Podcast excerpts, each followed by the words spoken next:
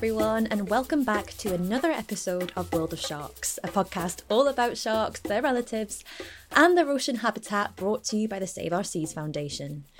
My name is Isla. I'm a scientist and science communicator for the Save Our Seas Foundation, and every episode I have the very lovely job of sitting down with experts in shark science, conservation, education, and storytelling to take you on a deep dive into a different part of the wonderful world of sharks.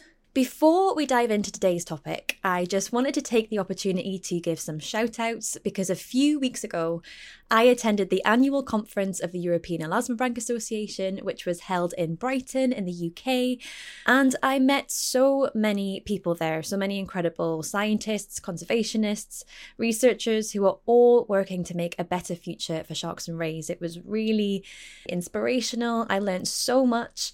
And there are some people there who listened to the podcast and had some really lovely comments and made the time to come up to me and say hello. So, hello to you if you are listening, and thank you so much for making my day. It was really lovely to hear from you.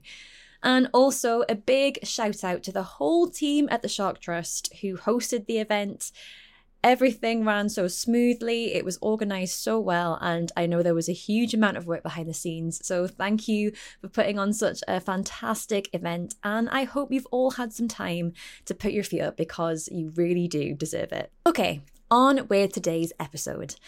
A few weeks ago, we travelled to D'Arros Island in the Seychelles to meet Ellie and Dilys, who are research officers at the Save Our Seas Foundation D'Arros Research Centre. And we learned all about this amazing wilderness, the wildlife that lives there, and the research that the team carry out at the centre. If you haven't listened to that episode yet, pause this one and go and listen to it first because it really sets the scene very nicely for today's episode. Because we are heading back to D'Arros to speak with Dr. Rob Bullock and Henriette Grimmel, who are the research director and program director for the centre. I wanted to chat to them because not only do they live and work in this amazing place, but they also have a lot of experience in translating science into conservation action, conducting research and turning it into something that can be used to either inform policy or management and conservation strategies. As you will find out, Rob and Henriette have been part of this kind of work all over the world and in many different contexts. For example, Rob was a research associate with the Marine Biodiversity Unit at IUCN, where he assessed extinction risk for marine species and contributed to red list assessments. And Henriette has two master's degrees, one of which is in maritime spatial planning, where she developed a strong interest in how humans interact with the marine environment and how we can encourage sustainable use. But where they are now, D'Arros, the Seychelles, is a perfect example of putting those experiences and knowledge to practice.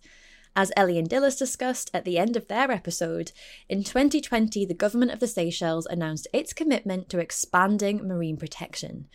This would include placing around 400,000 square kilometres of its seas under protection. That's an area nearly the size of California and twice the size of the UK, just for reference, which would now become marine protected areas. D'Arros Island and St. Joseph Atoll were included as part of this wider plan and are now on their way to becoming fully fledged marine protected areas. The research that the Save Our Seas Foundation has carried out at D'Arros over the last decade has been instrumental in getting these declarations over the line, and seeing that these incredible habitats and the vast diversity of life that they support are recognised nationally and adequately protected. This was such positive news, which I think a lot of us could really do with right now, and it really should be celebrated. The Seychelles are really leading the way in their commitment to marine protection, and I'm sure there's a lot of governments who could take a leaf out of their book but one thing I really wanted to talk about on the podcast today is how complex these processes can be. Because the story doesn't end with getting the MPA designated, it's actually the first few chapters in a very long and very complex story. I wanted to talk about the whole process from deciding what science needs to be done to communicating those results to policymakers to the management and the monitoring of the MPA. And I sort of really wanted to get across just how complex and long term these processes really need to be if they are to be effective, and sustainable.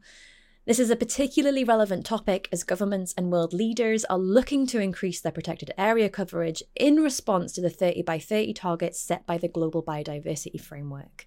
And Rob and Henriette are the perfect people to talk about it.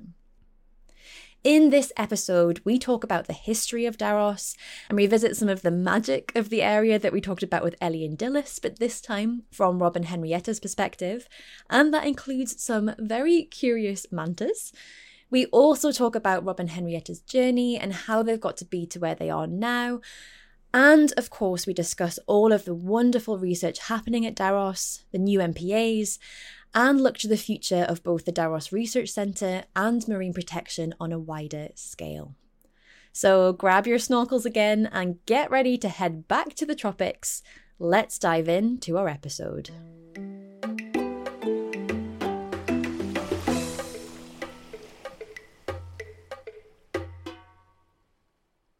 Hello, Rob and Henriette, and welcome to the World of Sharks podcast.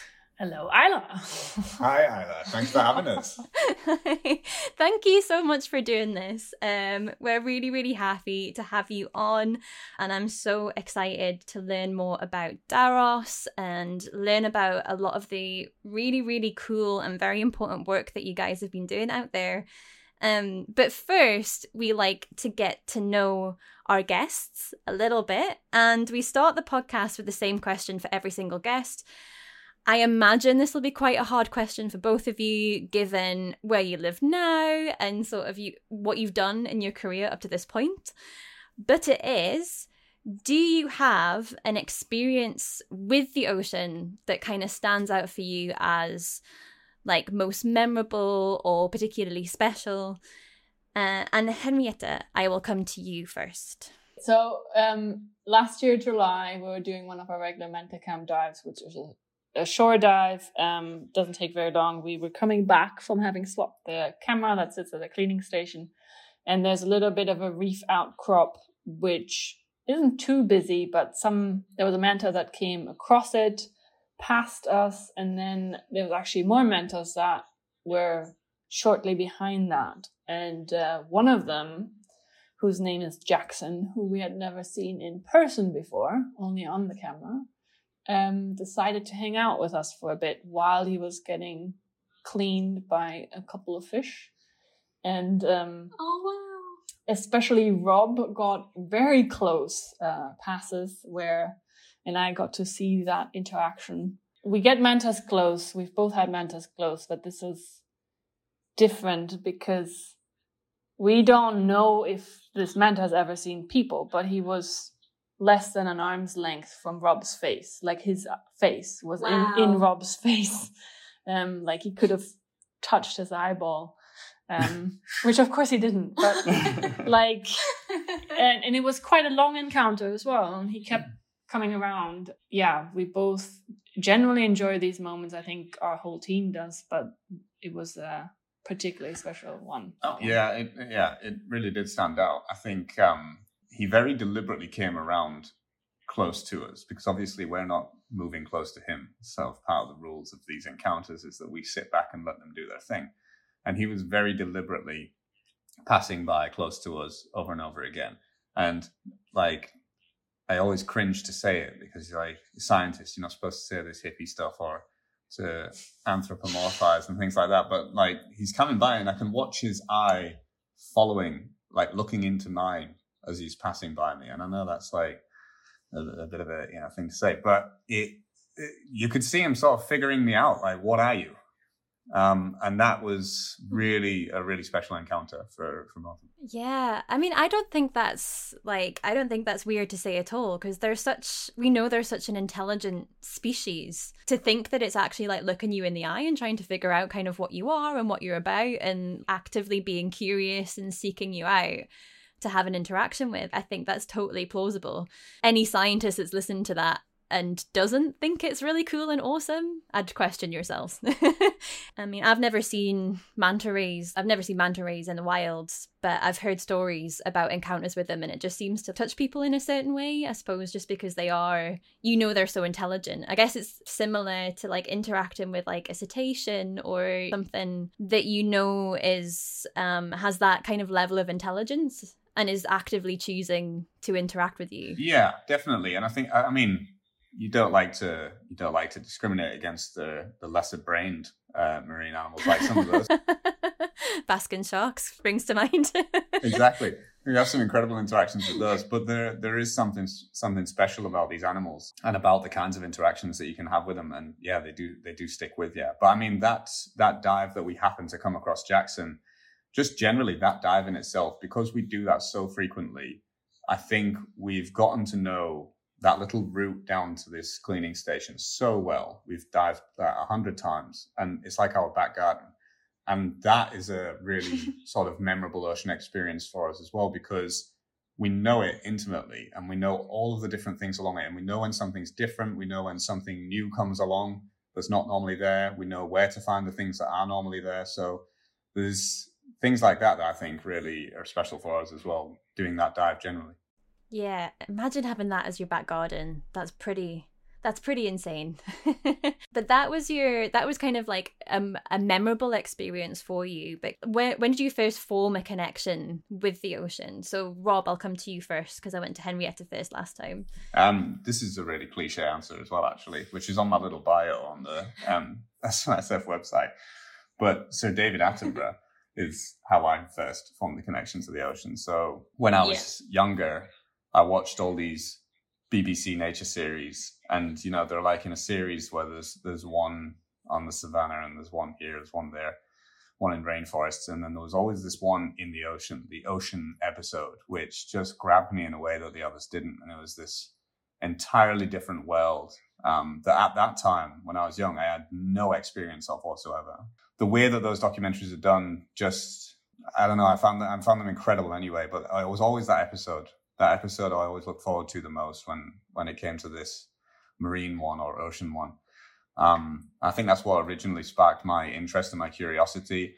And then my nana um, always sort of fed that curiosity. So she was like anything that I got into, she was always buying books and things to to support that. So it was like we she would buy me a book um, on yeah the marine environment, on sharks, on whales, on whatever, and sort of feed that curiosity. So, Sir David Attenborough and my nana are where I first formed the connection with the ocean.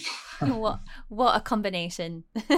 Sir David, he has featured a lot in this podcast just for that reason of just influencing so many people's careers. It's it's pretty incredible. But Henriette, how about you? How did you first form a connection to the ocean? Well, it wasn't Sir David Attenborough. Um, I'm actually also not entirely sure. Um, I know I've had a bit of interaction as a child with the ocean, but my parents are not people that go to the sea for a holiday or anything like that. So I think it must have been more like uh, in my teens when I was about 15. I did an exchange year in the in the U.S. in Seattle, and took a marine science class because um, I was interested in it at the time, I guess, and the good students or certain students were picked to go on a field trip to Hawaii. And I was one of them. And there was some students that learned to dive even for that trip, or maybe were able to do it already. Um, but I wasn't at the time. So I was one of the snorkelers. And we did a lot of snorkeling and getting in the water and drawing fish that we'd seen, um, learning fish species. But I think I remember being in a bay where we were snorkeling and there was some I don't know what fish, but they were kind of uh, following us, which I found creepy. But the divers came back and they were like super happy with their dive, and I was like, well, I want to dive. I guess I want to know what that's like. I'd been a swimmer and then a rower, so I've always had a connection to water, but fresh water, mm-hmm. which I still mm-hmm. prefer. No discrimination here. no discrimination. Cancel the podcast. No. but it was in that year, I think, that year and that uh, trip um, that started it, which I then got back to later in my career um, and reconnected to that. I think. Mm, well, get getting the chance to go to Hawaii and experience like that sort of ecosystem, I'm not surprised I planted a little bug. That would have done the same for me as well.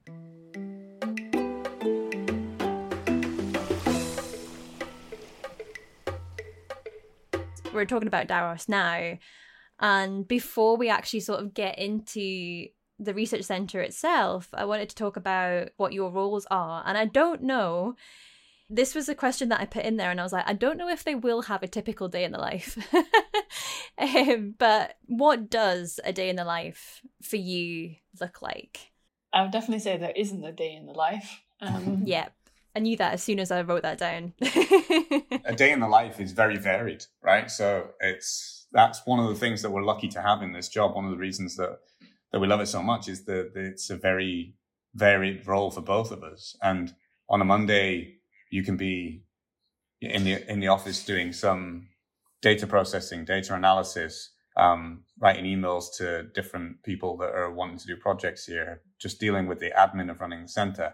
On the Tuesday, we're out on the water swimming with manta rays. On the Wednesday, we're doing a reef survey, scuba diving.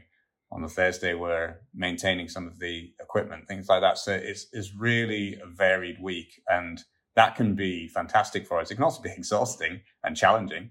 Um, we have a lot on at any one time, but I think yeah, the variety of stuff is kind of the day in, day in the life is different every day. Which sounds awful, to be honest. It sounds absolutely terrible. well, smallest violins and all that. no, it sounds amazing. It sounds amazing. I'm very jealous. and one day, of course, you might be poked in the eye by a manta called Jackson. Who knows? It's it's it's uh, it's the challenge for us is to balance the field work with everything that it needs to be done in the office because you always have to follow up in the office. It's not all about the nice stuff you get to do out on the water or in the water. You then have mm. to follow up not just with data, but yeah, incoming emails and outgoing emails take a decent amount of time. Um, I'm as the program director have to do a lot with general scheduling um, and logistics, especially logistics and helping HR with permitting and organizing for visiting researchers, which can be PhD students or other research groups or a research intern, um, making sure that everyone's sent in everything that they need to, but also has filled out everything that we've provided them with, everything that we need to provide them with, making sure we stay organized in our labs, um, that our sample freezer gets defrosted when it really needs to um, that was yesterday. Yeah. Whatever. Sunday, Sunday night, Monday night, Rob and I and um, some of our team were out on the beaches of St. Joseph tagging turtles. Um, so it's been a very varied week, actually. Which is amazing, and it kind of makes the. I find this a lot of time, a lot of the time with science. I say this a lot to people who want to become scientists. I'm like, it isn't always the field work. Like the field work is just like a snapshot of it, but the field work makes the stuff like I mean I've never had to defrost a freezer in my line of work, but it makes that kind of stuff or the like more admin stuff actually worth it in the end. So that's kind of what your roles are. But I wondered if we could talk a little bit about the D'Arros Research Centre and kind of like the history of it because it just celebrated its 10th anniversary last year, was it? That's right. Yeah. But can you talk us through the history of the center? Yeah, yeah, sure. So, uh, the the center came into existence in 2004 and in 2012 came under the management of the Save Our Seas Foundation. And so, yeah, as you say, it's been, it was a 10 year anniversary of the Save Our Seas Foundation D'Arros Research Center last year, coming up on our 11th anniversary now. And yeah, over that time, it's been this um, incredible variety and amount of really great quality research that's been done here. The place is incredible, and the research that's been done here has been incredible as well. Um, so I think at, at, this point, there's about, I think there's now more than 25 um, projects that the center has supported over that time. And I believe it's now 15 masters and PhD um, projects that have been supported of those, of those 25 um, over that time. Um, so there's a lot of really cool work that's been going on over the years and some really interesting findings. Yeah, and everything, everything that I've heard, because I've been part of Save Our Seas for coming up to three years now, um, and everything that I've heard about D'Arros is just like how incredible it is and how special a place it is. And I suppose like you can't really imagine it unless you've actually experienced it for yourself or at least that's kind of what I've heard from some people who have who have visited in your own words why is D'Arros such a special place the variety of of life that you can find around here um I mean I I imagine it must have been more incredible back in the days before any explorers uh, hit the area and coconut plantations and things of the like I imagine much more seabirds at the time, and seabirds and the guano brings nutrients to the to the sea. So I think it's the diversity of life, though, that is present and the different life stages of species that occur here as well. Yeah, um, yeah. I guess I got I got to say the same thing because it's it's true. It's um, like nowhere I've ever been before. It's, it's like such. I don't know. Yeah, it's. It, you want I want maybe I'm trying to be David Attenborough too much, but it really is teeming with life. It's it's it's really special. And I say it all the time, but St. Joseph in particular, when we go in to do research in St. Joseph and you're sat on a little 16 foot skiff in the middle of the St. Joseph Atoll, it is my favorite place in the world. Um, and it's really hard to pin down why it is it's, that it's so special, but it just feels really special. It feels like what things should be like. Being out here and being so isolated mm-hmm. from mm. everything, obviously not completely isolated from from the impacts of of of humans. And but it does feel like this is what what it should look like this incredible variety of life. When we're we're um, taking the boat in as Henriette says you can only get in over the high tide. So we take the boat in over this one little section. And there's green juvenile green turtles and hawksbill turtles flying around all over the place. And just huge amounts of different kinds of fish get to the back and there's rays of all different sizes and types and there's the baby sharks all up by the by the shoreline and there's incredible amounts of frigate birds flying overhead it is just a really spectacular pristine near pristine and re- yeah special special place yeah, and you, you mentioned it's not obviously free from human impact. Do you do you have fishing activities kind of around where you are, or is D'Arros like completely closed off? Yes, there's definitely fishing. Um, there's not necessarily fishing close to shore, except for when fishing vessels anchored for shelter or on moorings um, overnight, they might attempt to fish there's some recreational fishing. So the the industry for recreational fishing, catch and release, is quite big, as is the fly fishing industry in Seychelles. So atoll environments are very popular with certain visitors, um, and therefore certain charters and things like that that come and bring these visitors. So the lagoon system is the and the the surrounding reef of that lagoon are what um attracts most activity, I guess. And the drop off, because this drop off to the northeast is not so far, it brings all kinds of different fish. It's good for tuna, sailfish, things like that. So the recreational fishers, I think, quite like the area.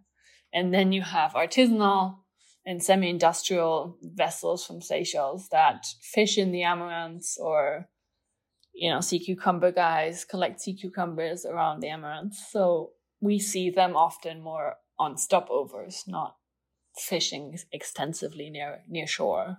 Um, D'Arros is is like D'Arros and St. Joseph are not fully closed off in that sense. So you do have activities, but let's say more focused on the atoll than on D'Arros next door. The other the other part of that as well in terms of impacts is a climate change. And there's been some of the studies that have been done in the past mm. here have sort of evidenced the effects of some of these acute warming events like those of, of 2016 and things like that. So that was the coral bleaching event was it? Yes, sorry, that's right. Yeah, the 2016 bleaching event really impacted the coral cover around here. So there was one one study that was um, published back in 2019 that was led by um, Elena Gudoutzis um, that showed the massive declines in coral cover around the islands um, during and after that that bleaching event. Mm, but th- that paper did it did it also show that they can recover, or they they had recovered?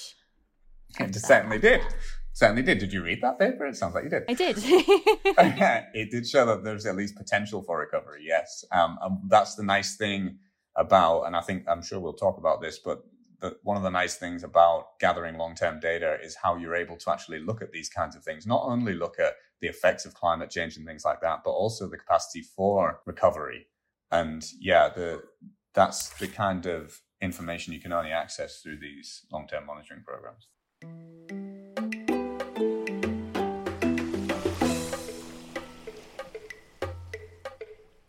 In 2020, the water surrounding D'Arros and the St. Joseph Atoll were gazetted as marine protected areas as part of the larger um, marine spatial plan, which was brought in by the government of the Seychelles. And I wondered if you could kind of explain a little bit about what that means. All right. So in um, March 2020, uh, there were marine protected areas of different levels gazetted um, in Seychelles. So they made a big announcement back then about we are now protecting 30% of our ocean or our EEZ, our exclusive economic zone. Gazetting at that point only, or since then, has meant boundaries of these individual zones are like coordinates are published, coordinates are law, but the zoning itself some more changes to old laws and acts had to be done. So there is uh, something called the Nature Reserves and Conservancy Act, and there was a revision last year from so 2022 bill that, and then the act went through the political system, and that commenced on the 3rd of July this year. So as of the 3rd of July this year, around D'Arros, um, there is a rectangular marine protected area of a zone one level, which means it is a marine national park. And a national park, like Saint-Anne in the inner islands, means automatically no take. So you're not allowed to take anything out or alter the seabed. St. Joseph is part of a large zone two that covers all of the Amirantes the even north of the Mahe Plateau, so that's the inner islands, and goes very far to south and east to fishing grounds called Fortune Bank. And a zone two is a sustainable use zone. So uses are allowed, but they should occur in a sustainable manner. The marine spatial plan is what where all this zoning comes from, and the marine spatial plan started like nearly 10 years ago it is supposed to come into legal effect as of the next 1st of January, um, if all goes well, so with some delays. So currently, that means that national parks are now in effect. So there's more national parks, marine national parks, than there were before July of this year. Um, it means fishing is not allowed anymore around D'Arros, for instance. But what it means beyond that um, is not yet legally defined. Um, there's many different processes ongoing, and the marine spatial plan comes with allowable activities for each of the zones. And that will inform people the most of okay, what can I do where, or what conditions need to be in place so that I can do this or do this. Um, but it's ongoing and then each place needs a management plan to help define that for each place and um, clarify who's got authority, who's governing, who's enforcing, because a management authority doesn't have to be the same as the agency that does enforcement of the rules and regulations. Um, and rules and regulations need to be law first as well. So management plans need to be law first before they can be enforced. So from the outside, always um, and politicians and news always like to, of course, say, okay, we're declaring MPAs. We've now got protected areas. It's a, a lot more complicated than it looks maybe from the outside. Um, these processes are very long and complex and involve a lot of people at a lot of different levels if they're done properly.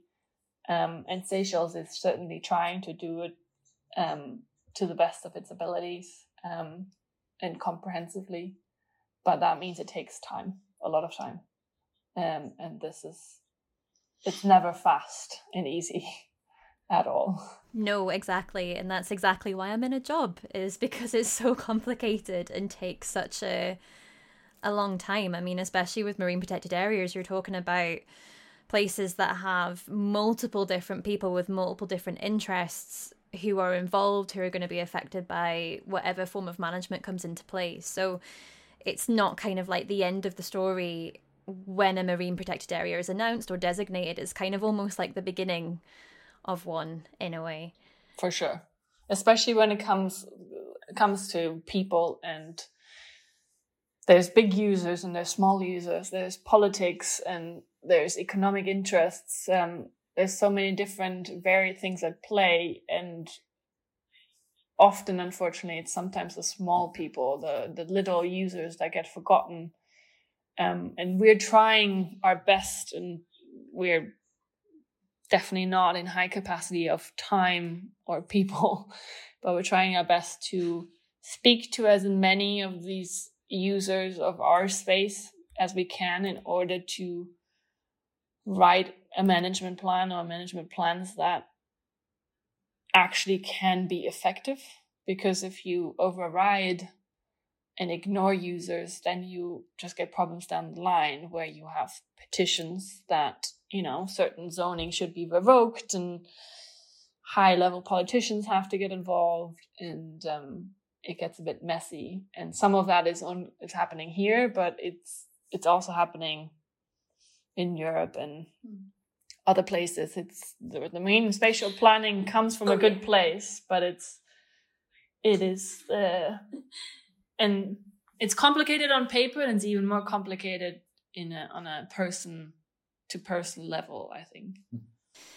It is, yeah. Um, and I mean, you can have, uh, we say this a lot in because my area expertise is like conflict management and negotiation and, and like ocean governance and all that stuff, all the messy sort of human side of things. Um, and we say we say a lot that it's you, you can have the best process in the world you can have all like try your best with participation and engagement and you're still going to get like disagreements somewhere down the line just because of the nature of conservation and nature of humans with different interests being involved. And so it really is kind of like focusing on like the actual process itself rather than what the outcomes are going to be.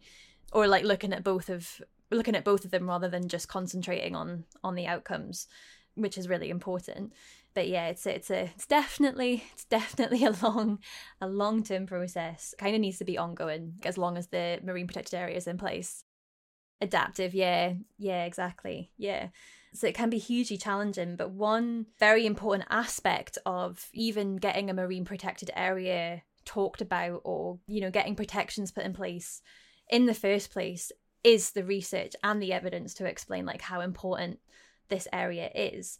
And we've been talking throughout this podcast about how important like D'Arros Research Center has been, and you have like a whole decade of re- of really important and uh, more importantly like long term research there that was actually you know used to inform these marine protected areas. And I wondered if we could talk a little bit about that of some of the monitoring programs and some of the research that you guys have been doing over the years to sort of build up to this point. Yeah, definitely. Um, I think, as you say, um, and as you guys have touched on with the MPA process, conservation in general is a long game. Um, and good conservation is evidence based, and evidence is good science. Um, and over the last 10 years, there's been a lot of really great people that have that have come through and worked at this center that have produced a lot of really great science. But yeah, the uh, the again, going, we went, we talked about like the magic of the place being the variety of life. That obviously breeds a variety of different kinds of research as well. So there's all of the long-term monitoring programs that we've had ongoing for you know since its inception, since the center's inception, and then there's been these targeted projects where MSc and PhD students have come in to look at a particular research question with a particular answer, um, and you know I've studied that intensively. So there's different um, different kinds of things going on as well with the research. But in terms of the monitoring, some of the longest term monitoring programs have been for the um, nesting turtles. So we work as part of a broader um, data collection process throughout Seychelles um, with someone called uh, Dr. Jeanne Mortimer, known locally as Madame Tortue. Um, and she's a legend of, of the game and has been living in Seychelles for a long time uh, and helps to coordinate these these inter-island data collections for nesting green and hawksbill turtles, both highly endangered species and historically exploited in Seychelles. so, I mean, what does the monitoring look like in reality? Walking around beaches. Um, so we we walk, we monitor the beaches for nesting emergencies. So we're looking for tracks of these turtles as they come up to nest, and we're recording information on the numbers of tracks, where these tracks are, whether the turtle laid, things like that. Um, and then Henriette mentioned earlier on that we were over on St. Joseph tagging turtles as well. So we do have like a long term tagging program for the adult nesting females.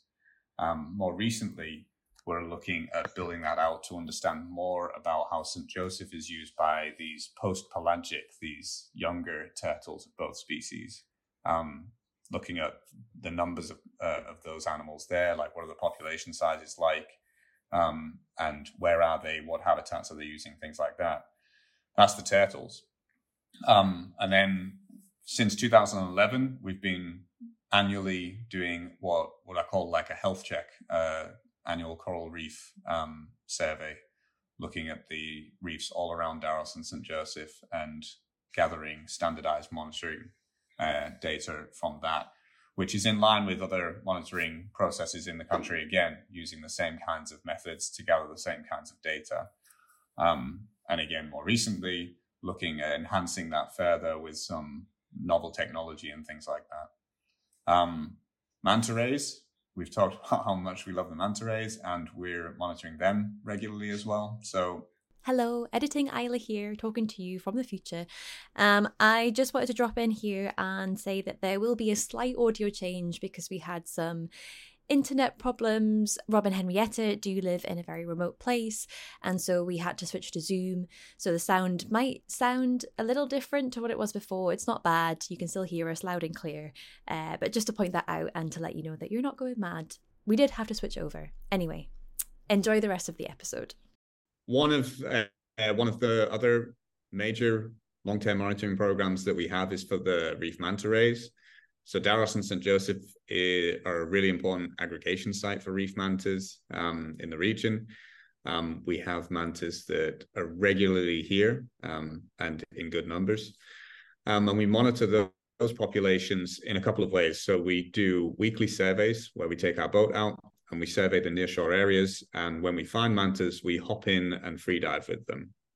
Um, and we do that because each individual manta, um, reef mantas have white bellies with black splotchy patterns all over them. And each of those patterns is unique like a fingerprint. So if we can get underneath the manta and take a picture, we have uh, individual ID. So that makes for really great data. So we often will go around and where we see mantas, we record where we find them, we hop in and we get a picture of the belly. And that helps us understand who's here, when they're here, who they're with, how often they come, and all of that data is really important for, for conservation.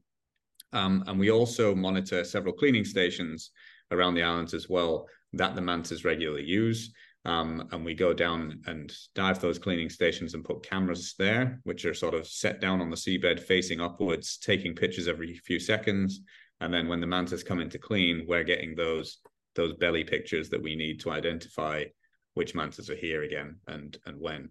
Um, so that's the monitoring for the reef mantas. Alongside that, we're monitoring the populations of the juvenile sharks. So we have two species of shark that use the St. Joseph Atoll as an estuary site that we that we gather data on, um, the blacktip reef shark and the sicklefin lemon shark. Um, so we're continually going in on a regular basis and doing a what's called a mark recapture study with those. So we're capturing these animals, tagging them, releasing them back into the environment unharmed. And we're doing that over a regular period. We're able to gather information on how big the populations are that are there, what's the survival rate of those populations, where the animals are, where they go, um, as well as things on their their growth and their condition and their success. Um, and there's a, bunch of other stuff as well with different species. So we saw we monitor um, the ground nesting birds on D'Arros. We have a um, a bird called the wedge-tailed shearwater that we do regular census for. We have our Aldabra giant tortoise on D'Arros that we're continually monitoring. We do marine litter surveys. We're now doing some mangrove restoration. So um, there's a huge variety of stuff that's going on. And then we've also um, maintain these these long-term environmental monitoring devices, these temperature loggers that we have dotted around, and the acoustic receiver array as well. So um, set up for a previous project, our very own James Lea, um, the, and used for a bunch of other projects as well. That that acoustic receiver array is 80 receivers strong and spread across the the Amirantes bank. Um, and we maintain that array um, so that we can continue gathering long-term data from that as well. So that's that's the long-term monitoring stuff that we currently have going on in something of a nutshell, even though I did go on maybe for a little while. And obviously we alongside that we have these targeted projects and currently um, some of the the ones that we have going on include a PhD project for Nico Fassbender, who's looking at why sharks might use uh, different reefs and which reefs are important to, to different sharks, better resolve um, the habitat requirements of these species, both within and without uh, marine protected areas. Um, and then we have another PhD student, um, Rachel Newsom, who's going to be coming and hopefully for the first time attaching biologging devices to free swimming mantas um, uh, so we can wow. understand more about their behavior and energetics as well. So a couple of really exciting projects that we've got going um, right now that have got these really interesting questions and really important questions for the conservation of these species. Yeah, absolutely. I mean, don't ever apologize for going into too much detail on this podcast. That's what we like here. um, and it definitely seems like you guys are being kept busy. And hopefully we can get Nico and, and Rachel on the podcast, like when progressing their research and things like their project sounds super, super cool. But of course, like, you know, the kind of like producing and doing the science is one thing, but then to kind of turn it into something actionable, you actually have to communicate it to different groups of people, you know, different stakeholders and things. What are some of the ways that we can do that in terms of how do we translate that science into something actionable like policy or a marine protected area designation potentially? Um, Difficult question, I think. Yeah, I was going to say that myself. I think, I mean, around the world historically, I think that's one of the one of the trickiest things is that that sometimes there's quite the disconnect between the the research in the field, the research on the ground, the science, and conservation policy and conservation action. Um, and building those better connections between those is easy to talk about and much more difficult to do. As you guys talked about earlier, the sort of the messy reality of dealing with these things. But there are there are ways that are are being pushed forward, um, and there's there's progress being made in a lot of arenas. And I think Hen can talk to this with with regards to the MSP and the MPA process here in Seychelles, like something that's really encouraged us to reach out and connect with different stakeholders. Generally, we really try to um, maintain good relationships with a, a, lot of different entities in Seychelles, including the relevant ministries and authorities that are ultimately responsible for actioning conservation in this country. So I think there there are things you can do with that. Um, and reaching public audiences, that's something that I think Save Our Seas has been doing incredibly well. And as as the team in Save Our Seas does a great job of of reaching public audiences with all sorts of different tools. Yeah, and I mean we try ourselves with social media and we we're trying mostly with a Friday weekly more educational reel to show more what our life is like. And I actually think the way we're trying to translate our science and efforts into into action is actually not a direct route and maybe a long route, but I think it is through our engagement with young Seychellois, with mm. young students through our D'Arros Experience Kids Camps.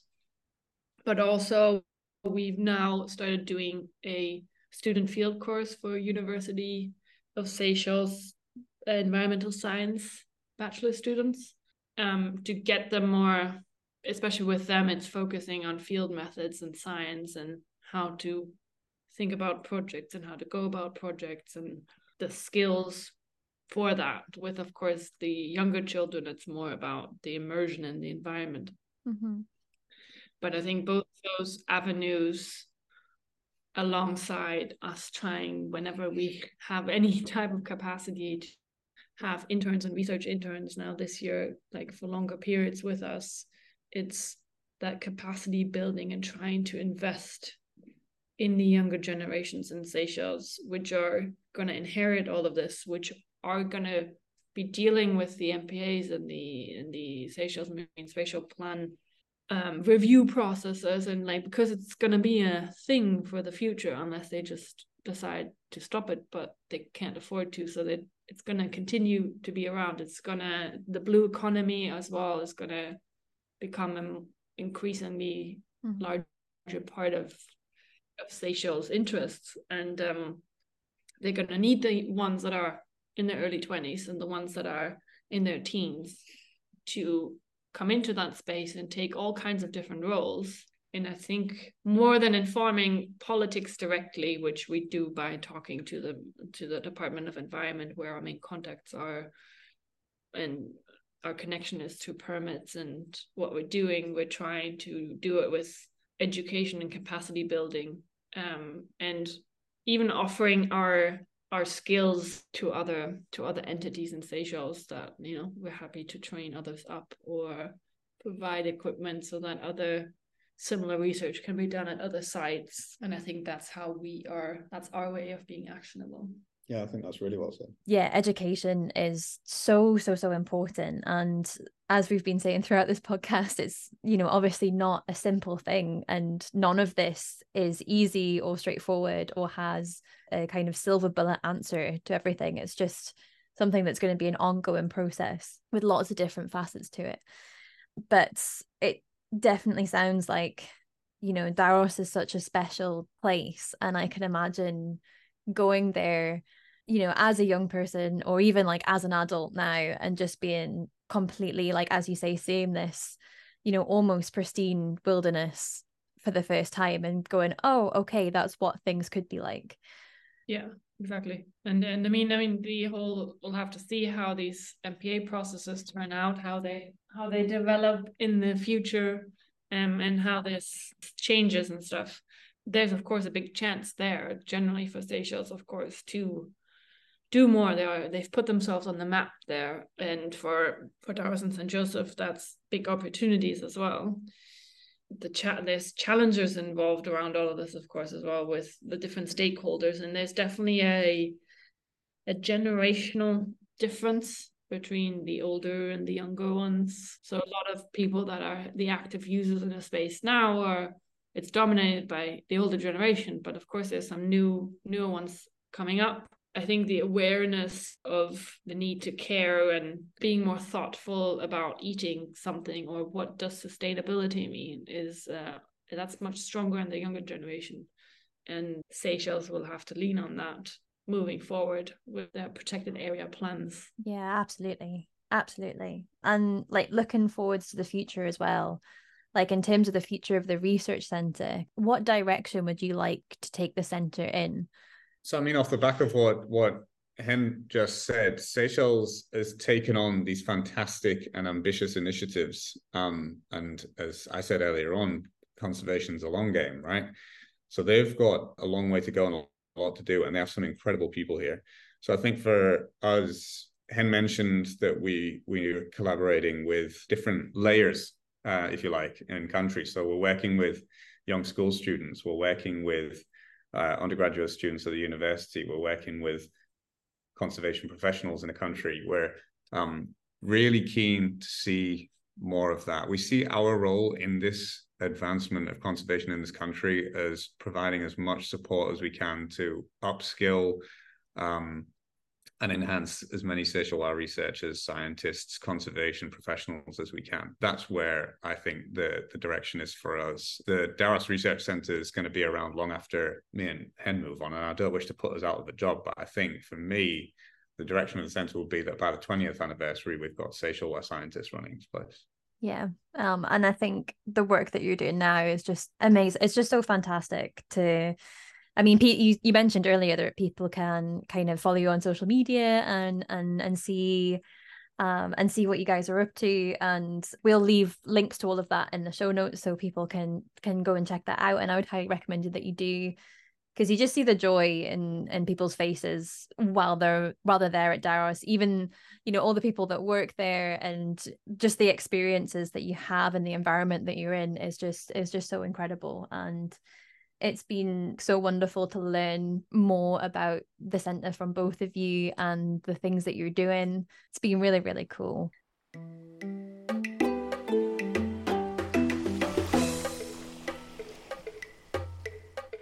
We have come to the end of our podcast episodes. You know, an hour flies by so quickly, and I'm even more convinced now that I need to come out and visit.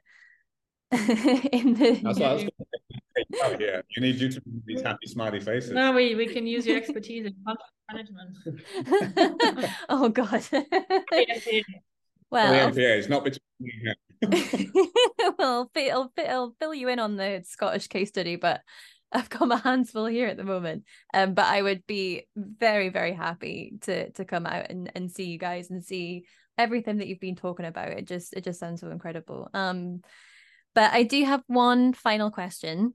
And, you know, we've talked about all of this really interesting and profound stuff around like long-term research and marine protected areas and the challenges associated with that. And our final question is not as profound. Um, it's a little bit of a fun one. And this goes to both of you. So both of you have to have an answer for this. It is if you could be any species of shark, ray, skate, or chimera in the world, what would you be and why? I have to say, I'm not that familiar with the 500 plus species of sharks and such. That's okay. So I would go. My favorite one, which ends up being the manta ray, but specifically the reef manta ray, for reasons of I like being of a being of intelligence. Um, I imagine that the way they glide through the water and sometimes can nearly stand still with like zero effort and strong currents probably probably feels like something that I don't know, maybe a bird that flies can kind of empathize with that skill of movement with wings and not much effort and things like that. But also because you have a social side, so you're not you're alone sometimes, but you're not alone all the time. You can gather with others. You perhaps can even have friends. I mean, we don't know for sure, but something like that. Um, but I would have to say, and this wasn't part of your question, but I would want to specifically be a reef manta ray in, in the Maldives because the Maldives is a shark and ray sanctuary. Um, ah. There's lots of mantas there. Definitely would not be alone when I'm feeding in Hanifaru Bay. And uh, I would not have to worry about getting fished out because I live close to the coast and I'm not in a country where this might happen. In Seychelles, I wouldn't get targeted either, but there is sometimes bycatch situations. So I just mm-hmm. feel a bit more comfortable being in the Maldives. You definitely have a lot I, of friends there, that's for sure. I, I just noted that she said she likes beings of intelligence and note separately that she married me. Just saying. Um, Don't put yourself down like that, Rob. um, how many people cheat and ask for more than one species? No, you can't do that. Oh, we've not had someone ask for more than one species before, but I imagine you're about to.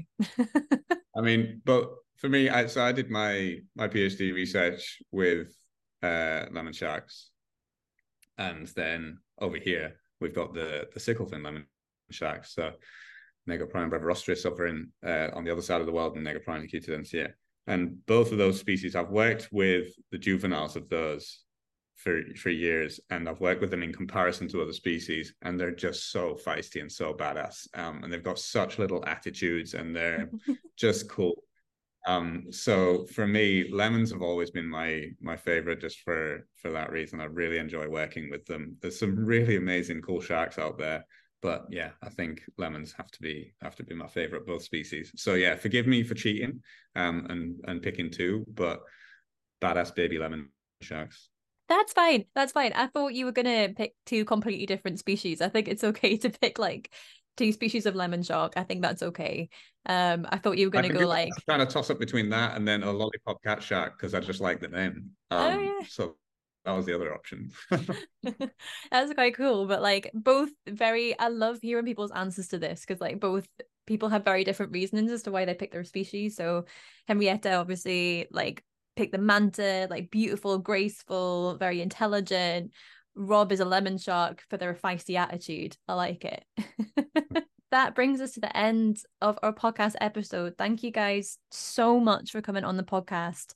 Um, at the end of your working day as well, when you probably want to go and have your dinner and and settle down for the evening, or go and you know stroll the beach and look for turtles, which is probably what it sounds like you're actually going to be doing on the Seychelles. Yeah. Um, but it has been so great to talk to both of you and learn more about D'Arros.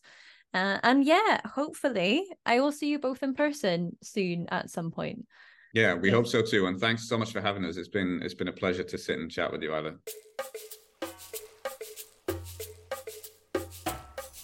This podcast was brought to you by the Save Our Seas Foundation. It was hosted and produced by me, Isla Hodgson. Our amazing visuals are by Jamie Silver. Our lovely logo is by Nicola Poulos, and the wonderful jingle you can hear right now is by David Knight. A enormous thank you to Rob and Henriette for coming on the podcast and teaching us a little bit more about D'Arros and talking so openly about MPAs, about research. It was so lovely to talk to you and to learn from you. If you guys want to find out more about the work that they do at the centre, you can follow D'Arros Research Centre on Instagram and Facebook. And as always, we will leave links in the show notes to their website so that you can find out more. And if you like this episode, please be sure to rate, review, and subscribe. It really means a lot to us and it helps more people to find out how amazing sharks are and find out about all the incredible people who are working to protect them. And I think you'll agree who doesn't want that? Alrighty, have a jawsome week, and we will see you next time.